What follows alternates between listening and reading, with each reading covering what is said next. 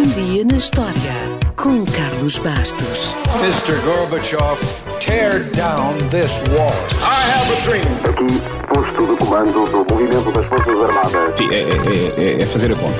Houston, we have a problem. Yes, we can. And now for something completely different.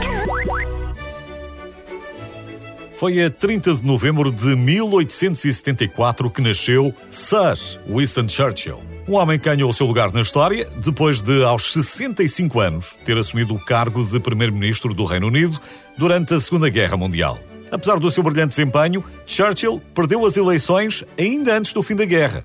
Na altura disse: Paciência, é a democracia, é por isto que temos lutado.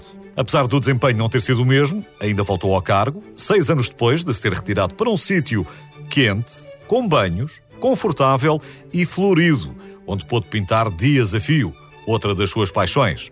Já agora, esse paraíso foi a Ilha da Madeira.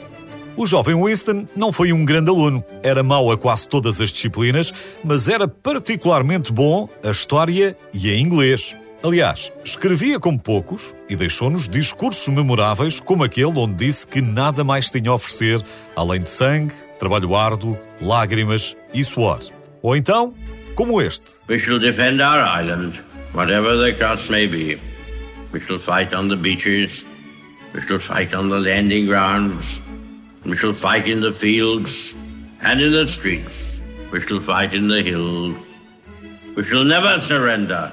Era de facto extraordinário a escrever e, para além de ter-se popularizado termos como, por exemplo, a cortina de ferro, ainda teve tempo de ganhar o Prémio Nobel da Literatura, em 1953. Muito antes disso, quase não conseguiu entrar na escola militar, mas entrou e ganhou fama aos 25 anos, quando conseguiu escapar de um campo de prisioneiros na África do Sul durante a Guerra dos Boas. Não tinha plano nenhum, mas teve muita sorte e transformou-se imediatamente num herói. Já agora, para essa guerra, o jovem Churchill levou na bagagem pelo menos 60 garrafas de álcool. O álcool, em tempo de guerra, era um artigo essencial, indispensável, tal como os charutos. Convicto das suas ideias, mais tarde foi um grande crítico da lei seca americana. Na Primeira Guerra Mundial foi responsável por um grande fracasso na famosa Batalha da Península de Gallipoli e, apesar da percepção popular de grande estratega, na verdade não terá sido assim tão bom. Ou será que foi? O chefe britânico das Forças Armadas escreveu no seu diário: Sem ele, a Inglaterra estaria perdida. Com ele, a Inglaterra esteve vezes sem conta à beira do desastre.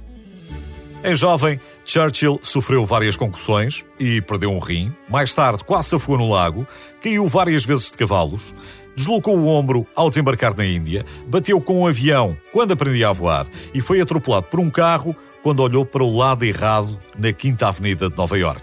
Apesar de ter uma saúde frágil, percorreu mais de 160 mil quilómetros durante a Segunda Guerra Mundial sob a identidade secreta de um tal Coronel Warden. E só morreu aos 90 anos. No epitáfio de Winston Churchill podemos ler: Estou pronto para conhecer o meu Criador. Se o meu Criador está preparado para a grande provação de me conhecer, bem, isso é outra história.